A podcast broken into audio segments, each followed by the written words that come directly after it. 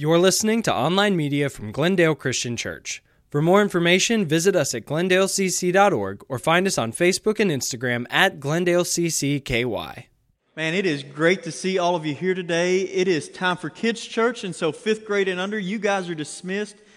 I tell you this, I love having our kids in here, but this is my least favorite part of Sunday morning is watching all of them leave because it's like all kids just bring excitement, right? They, they bring an energy, and this is not a, a, downer on you guys. You all bring some energy, some excitement, but kids just amplify that a little more.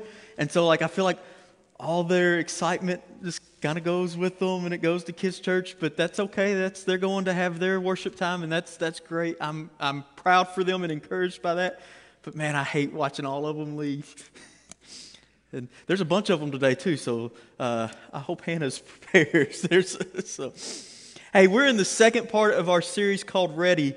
And the reason we're doing this series is because if you're a Christian, you've been in a situation at some point or another where, where someone has asked you a question about your faith or, or they've made a comment and it's just kind of a jab. It, it's not really they're looking for a conversation, they're just saying something and it just kind of throws you off balance. And, and you're kind of thinking the whole time, you know, well, if you'd read a book or if, if you'd listen to this series, or if you'd listen to a podcast, or, or something like that, I could, I could answer your question. You know, we could resolve this tension. If, if I had more than 30 seconds, to, I could do this, but I don't have more than 30 seconds.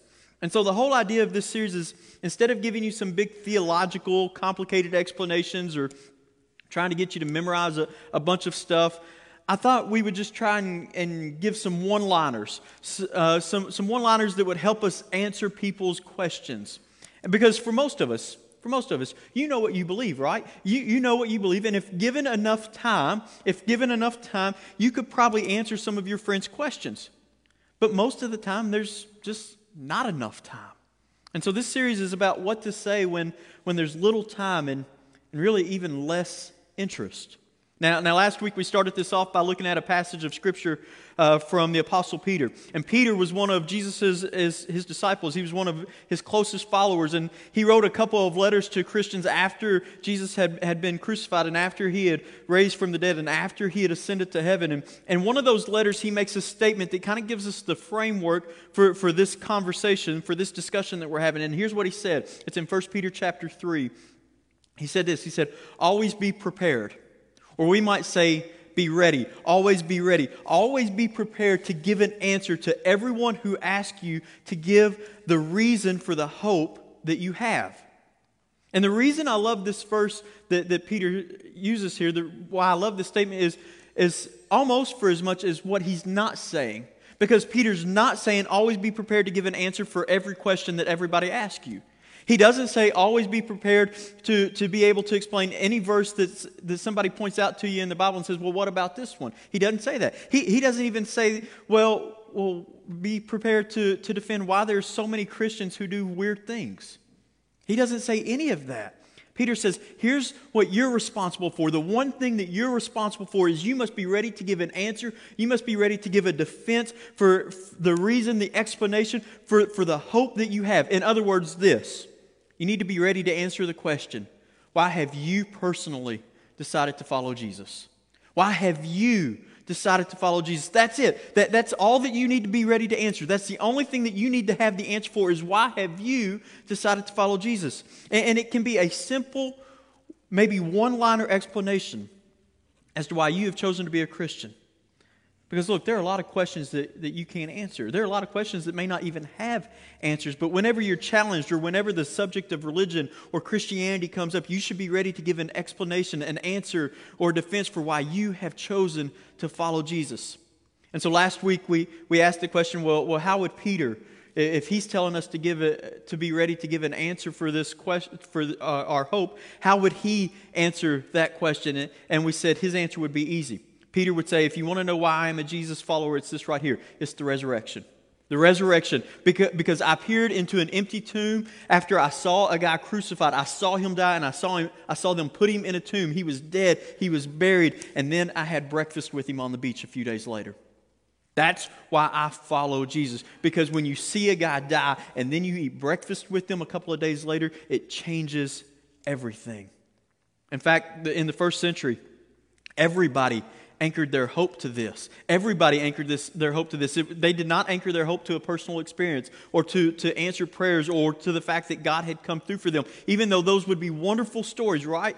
That, that's not what they anchored their hope to. Everybody anchored their hope and their faith to an event in history, and it was the resurrection of Jesus. And so, so last week I said to you, as you think about being ready, as you think about being prepared, I recommend that whatever language you use, whatever terminology you want to use, however you work it into your personality, we got to be ready to anchor our hope, to anchor our reasoning into the, to the resurrection of Jesus. And so I left you with a statement that went like this. It said, we said, I believe Jesus died for my sin and he rose from the dead. If somebody asks you, why have you chosen to follow Jesus? Why do you have the hope that you have? This is it. This is, this is it. I believe that Jesus died for my sin and he rose from the dead. In fact, I had you say it with me last week. And, and so let's, let's just do that again as a little refresher. Let's say it together. Uh, all right, you ready? I believe Jesus died for my sin and he rose from the dead. That's my hope. That's my hope. That's your hope. That, that's my reason. And so today I, I, I want to expand on this statement. I want to add a second part to that statement, and, and here it is. And I'm just going to warn you right, up, right off the bat. Some of you, when you hear this statement, you're going to go. Be patient, all right? It will make sense by the time we're done. I, I, I hope it makes sense, all right? Here's the statement I believe that Jesus died for my sin, or died for my sin, and he rose from the dead. But I don't believe it just because the Bible says so. It's better than that, right? See, there it is. You say, oh, he doesn't believe the Bible. That's not what I said. I don't believe it just because the Bible says so. It's better than that. And so today I want to talk about the, the better than that part. And hopefully, maybe that, that intrigues you a little bit. And, and, today I want to specifically talk about the Bible, and specifically I want to talk about how to talk about the Bible when the Bible is part of the conversation, when it's the subject. And so I'm going to address a couple of concerns, and, and I'm going to invite you to think really hard. To, to, you're going to have to pay attention here. You might even get confused, and if you get confused, it's not your fault, it's mine. But, but just track with me, and at the end, I'll circle back around and, and I'll give you a couple of simple, sta- simple statements that will tie all of this together. And, and it will all relate to as to why we take this book seriously. Now, here's the problem is that many of us were raised in conservative churches. I, I, I know I was. evangelical churches, uh, conservative Christian churches that, that, took the Bible seriously. But, but unfortunately, the problem was this was this infallible but seemingly indefensible foundation of our faith was the Bible. That, that people talked about it, uh, and, and nobody said this, but they, they talked about it, and the way the Bible was presented to us was that it was the foundation of our faith. And it was presented as an, as an infallible book. No, no error. Everything in here is true. Okay, and I'm just going to tell you right off the bat, I believe that. Okay, so I don't want anybody to hear something that I'm not saying. I believe this, that the Bible is infallible, that everything in here is true. But the problem when, when people hear that is that in the real world, it, it's, a bit, it's a bit like, I believe that this is the Word of God. I believe it's infallible, but I don't know if I can defend it right? I don't know if somebody points something out to me that's, that's maybe a little awkward or, or maybe that doesn't make sense in the context of the 21st century. I don't know if I can defend it. I believe it. I'm just not sure I know what to say about it. And so here's some great news is that you don't have to defend this entire book. You don't have to defend this entire book. I read a story a, a, couple of weeks ago, and it's an all too familiar story of a young lady who grew up in, a church much like our church, um, where you know they had Sunday school and summer camp and mission trips, and, and, they sang all the songs, and they did all the stuff that good conservative churches do, and, and, and all the stuff that they teach people do. And, and, and she believed the Bible from cover to cover. I mean, from Genesis to maps, right? She believed all of it. And in this article, she talks about how she went to college, she went to the university, and, and people there began to directly and indirectly pick apart the infallibility of the Bible. Some of the things that she'd always believed, and consequently, she, she lost her faith. And in this article, she, she wrote one statement that, that makes me think that, it, that actually it underscores the importance of, of this conversation that we're having today. She's talking about Christian, basically college students who, who grew up in Christian churches, who went away eh, to college and they had their faith just kind of ripped apart and undermined by academia. And here's what she says She says, We evangelicals, with our infallible view of Scripture ripped from our hands, were left gasping for air. If you crumble and toss out a literal reading of the Bible, then what does it mean to talk about Jesus literally dying for your sins? And so here's what happened. And, and this is what happens to, to many people, and we, we see this all the time. She went to college with, hey, this is an infallible book. This is the story of my faith. And then somebody came along and said, well, hey, I can, I can show you something that, that can't possibly be true. I can show you something that's not infallible, right? And, and right or wrong, that's that's just what they think, right? And so so they start showing things, they start picking apart things, and it's just like a house of cards. You know, they, they pulled out Genesis and John came tumbling down. They, they pulled out some historical aspects of, of the Old or the New Testament, and the whole Bible collapsed. And like many people, she walked away from Christianity because somebody told her something about the Bible. And here's the great, great, great news. And this is why I want to talk about this today. Because the foundation of our faith as Christians is not the Bible. And that's another statement that I know when I make that. You all are, some people are like, oh, I can't believe he said that. But I'm just telling you, the foundation of our faith as Christians is not the Bible. The foundation of our faith as Christians is not a book. The reason we believe what we believe is not because of what's contained between the leather uh, of the Old and the New Testament. People can poke holes in the infallibility of, of the Bible all day long, and it does nothing to diminish the, the truth and the significance of what we believe as Christians. And you think, how in the world is that even possible? And, and hang on just a minute because that's what we're going to talk about. And so here's what I want to do real quickly. I, I want to talk about the Old Testament, and then I'm going to talk about the New Testament. And, and then again, I'll, I'll, give a couple simple statements and we'll tie it all together at the end. But here's something that, that you may ha- have never known. You may have never been taught this. You may, or maybe you have, and maybe you just never thought about it in these terms. But, but here's the thing Christians, we take the Old Testament seriously. Why? Because Jesus did. Christians, we take the Old Testament seriously because Jesus did. That, that's why we take the Old Testament seriously. The reason we believe the Old Testament isn't because it's in the Bible. The reason we take the Old Testament seriously is because Jesus took it seriously. In, in, other words, let me say this. Um, let me, let's say it this way. You did not become a Christian unless you're Jewish, and even if you're Jewish, you probably still didn't uh, become a Jew this way. Uh, somebody didn't come to you one day as a child and, and hand you this book or hand you a part of this book and, and hand you Genesis and say, hey, read this. And you read Genesis and you go, oh, that's incredible. I think that's true. What happened next? And then they handed you another piece and it was Exodus and you read that and you're like, oh, that's incredible. What happened next? And then you read Leviticus and you go, oh, well, that was boring. Um, is there anything else? And, and you read Numbers and Deuteronomy and nothing really happened there. And then you got to Joshua and, and it was like, oh, this is incredible. What happens next? And, and then they handed you Judges. In other words, people didn't, so whoever brought you to faith didn't hand you pieces of the scripture, right? That's not how you came to, to faith. You didn't get all the way to the end of the Old Testament and go, oh, wow, I'm a Jew. No, like that's not what happened, right? And then you said, hey, is there any more of this? And they said, well, there's 400 years of silence. And, and then you read Matthew, and you're like, oh, wow, what happens next? Like, that's, that's not how you became a Christian, right? Here, here's what happened for most of us is that somebody sat you down as a kid, or maybe a college student, or a young adult, or maybe even recently. And they said, they said, you need to know about Jesus. And they told you about Jesus, and you put your faith in Jesus. And then they handed you a book that looked like this one.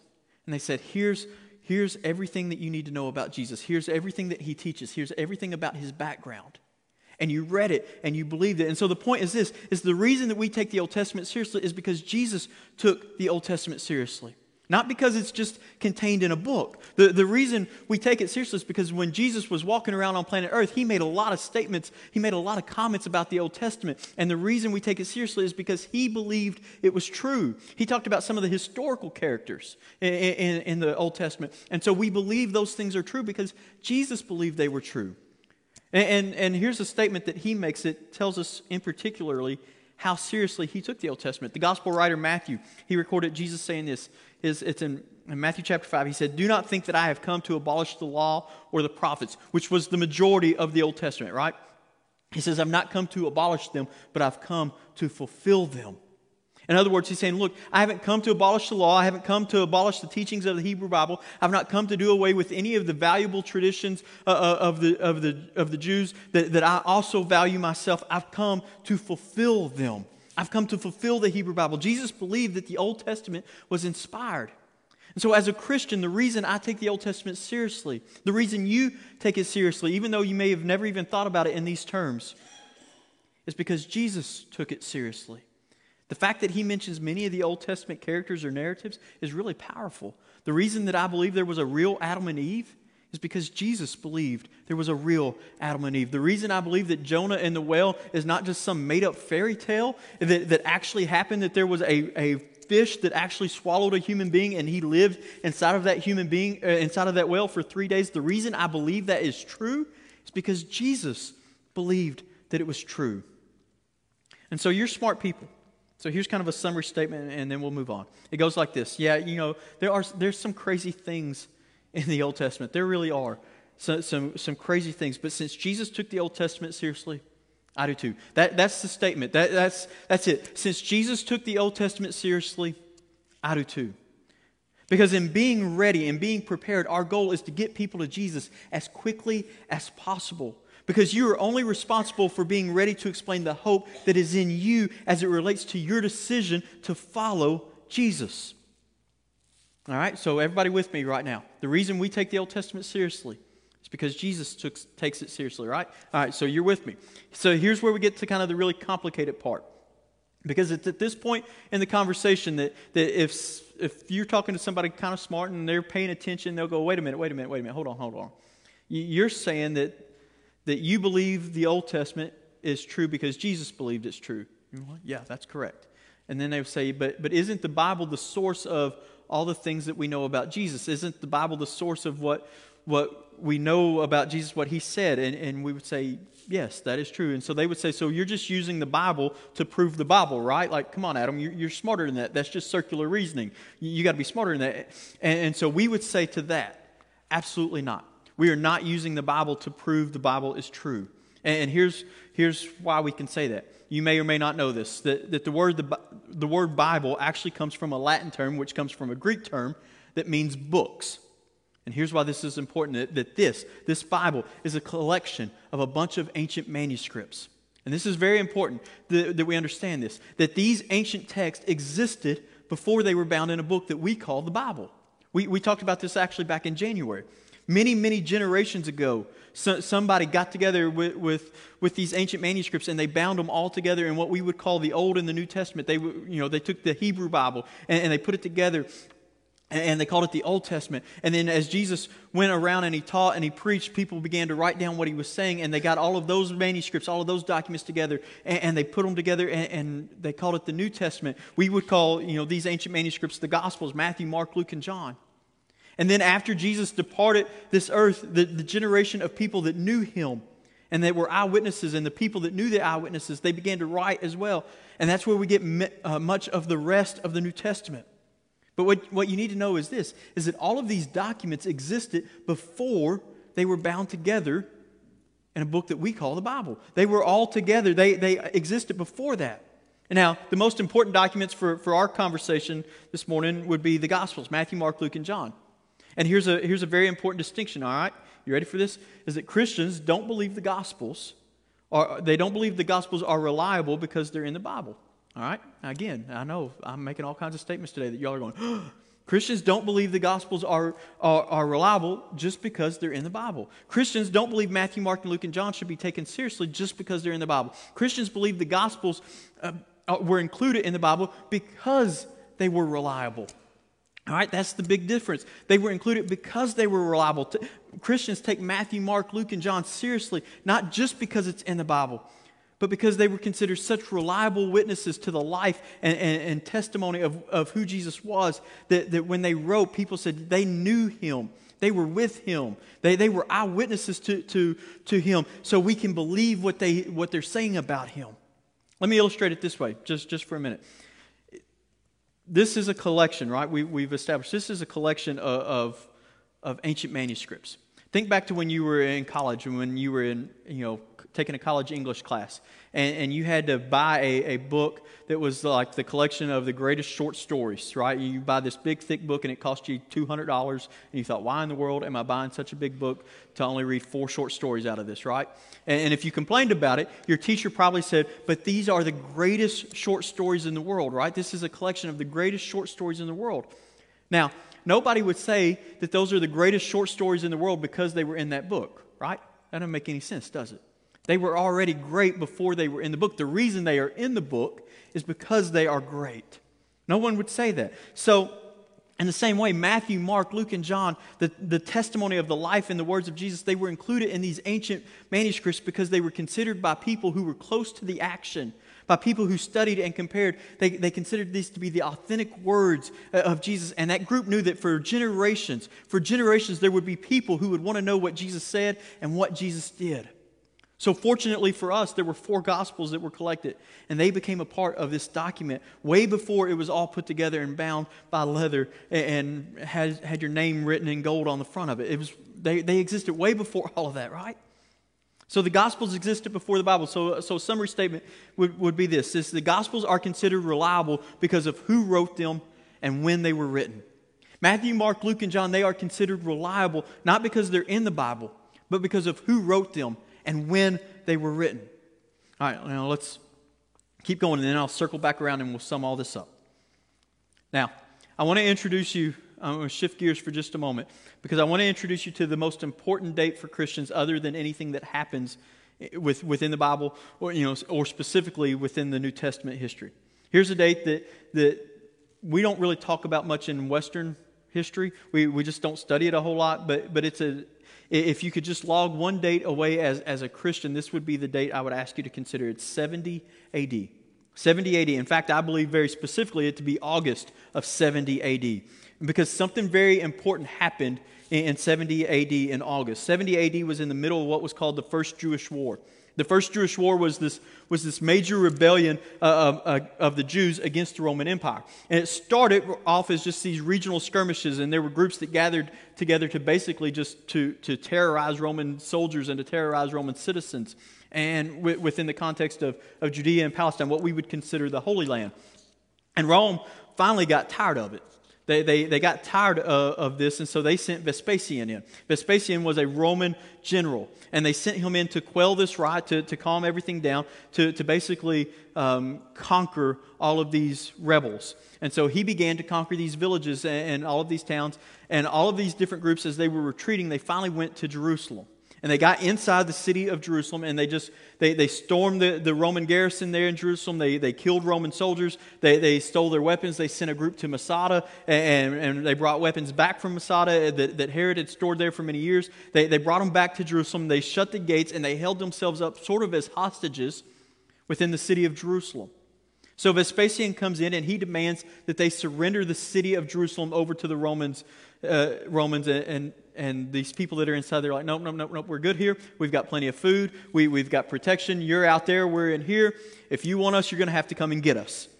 And so, for a couple of years, there's a battle that takes place out there, and, and, and the Romans, they're, they're, they're just not really having any luck. Um, the Jewish rebels, they would sneak out at night and they, they would take the fight to the Roman soldiers. You know, Rome, Rome was very proud of their army, and, but they, they fought very, you know, in formations. And, and these rebels, they didn't do that. And so they would just come out and they would attack at night and, and they would kill hundreds of them in, in single battles. And so for a couple of years, actually for about two and a half years, uh, they're, they're out there and they're just fighting. Well, finally, Vespasian, um, he goes back to Rome to become the Roman emperor. And his son Titus is left with the charge of take this city and get rid of all of these Jewish rebels. Wipe them out. Whatever you got to do, do it. And so for, for another couple of years, Titus and his army, they're out there and they, they dig a ditch all around the city. It's like 42 miles of ditch and it's a, and a palisade and it's got about 30 or 40 forts there all the way around the city. And they did this to, to try and starve the people out. If they can't get stuff in, then, then they'll eventually run out of food and, and we'll be able to attack them.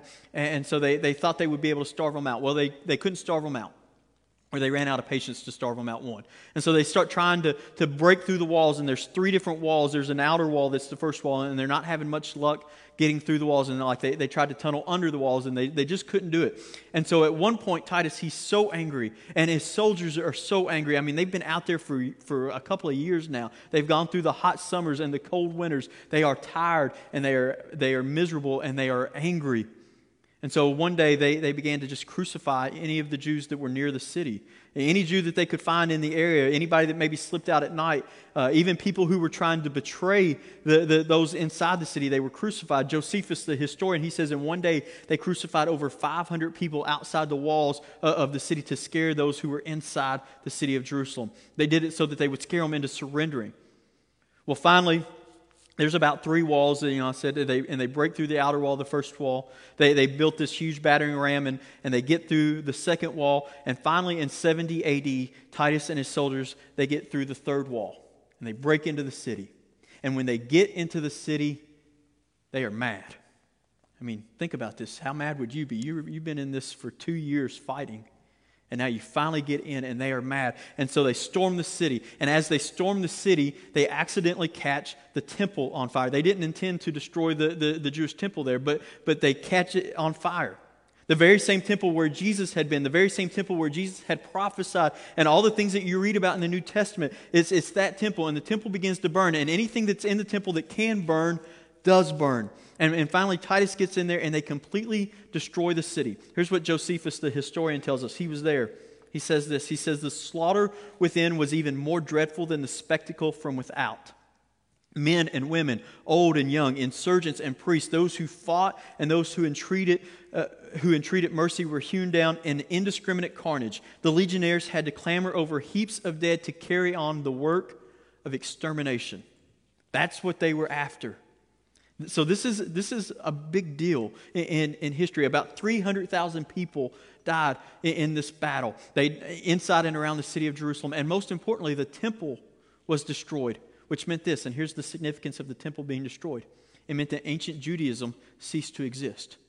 Ancient Judaism ended on this day in August of 70 AD because there was no more temple. And if there was no more temple, that meant no more temple sacrifices. That meant no more atonement for sin. So ancient Judaism ends in 70 AD. This was a big deal. I'm, I'm telling you, we can't understate how big of a deal this was because the temple, it was the pinnacle, it was the epicenter of, Jewish, of the Jewish experience. It's essentially where they believed that Yahweh lived. And when Rome took the city and Rome destroyed the temple, Titus went in and he just completely tore apart and he dragged off the the stones of the temple, he, he had those taken off so that it would never be rebuilt. The message was this, was you're not going to rebuild this because we believe the temple is, is at the heart of the rebellion against Rome. So, so we're not going to ever allow this to be built again.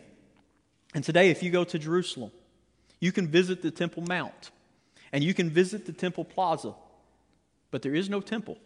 Even to this day, there is no temple, and there hasn't been a temple ever since this, since Titus destroyed it in 70 AD. And so Titus, he goes back to Rome and his father dies and he becomes emperor. And then he gets sick and he dies. And Domitian, his brother, becomes the emperor of Rome.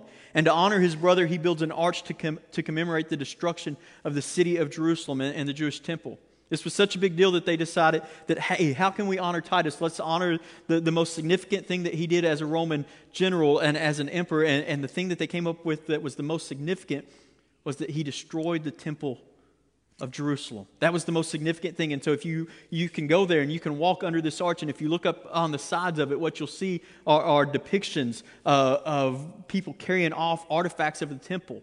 This was such a big deal, the, the destruction of the temple and, and the Jewish and Jerusalem. And so, as, as you can imagine, it would have also been a big deal to the Jews, right?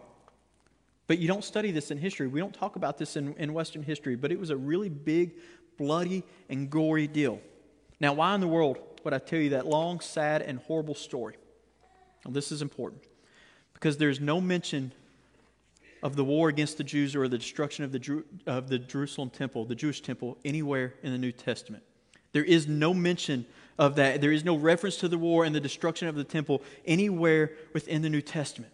But I mean, this was a big deal. This was, this was the, you know, the whole New Testament happened in this area. When, when you read the Gospels, it's all about the temple and going back to Jerusalem and, and back to Galilee. The whole thing happened around there. The Apostle Paul, he's in, out, in and out of Jerusalem all the time. It's where he writes his epistles. But there's no mention of this, of this war. There's no mention. How could you not reference that, right? How, how could you possibly just not reference this? Everything that you grew up with knowing and, and believing, it's gone.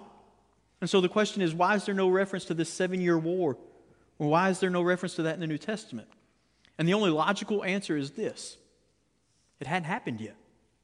It hadn't happened yet. Eh, here's why, and here's why that's important for us. Because Jesus was crucified around 33 AD, okay? The, the destruction of the temple, it happened, as we know from history, in 70 AD. So that's about 37 years, about 37 years between the crucifixion of Jesus and the destruction of the temple. And there's no reference, there's not even an insinuation that this has happened yet in any of the gospel writers. And so here's why that's important for us because that means that Matthew, Mark, Luke, and John, and we know for sure the epistles of Paul because they're dated about 20 years after the crucifixion. But the teachings of Jesus that we hold dear in, this book, it means that they were all written before the destruction of the temple, which means that they were written while there were many, many, many eyewitnesses who were there, who walked with Jesus, who heard Jesus, who saw the miracles. They were written while these people were still living, while they, where they could say, yes, that happened, or no, that didn't happen. You know, people will tell you that as time went by, the, this Jesus legend, it just grew and it grew and it grew, and people just kept adding things. But we, we say, no, no, no, that's not true, because everything that was written was written clearly before 70 AD. Let me tell you more, one more reason why I believe this to be the case. Because if you were Matthew or Mark or Luke or John, and you, or you were just going to write the story of Jesus, or maybe you were an impostor and you were just going to write a fake, a fake gospel, and, and maybe you lived many years after the fact, you know, like people tell us that some of the Gospels were written 100, maybe in even some cases 120 years later. Here's what you would have done you would have leveraged the destruction of the, of the temple to make a Christian point.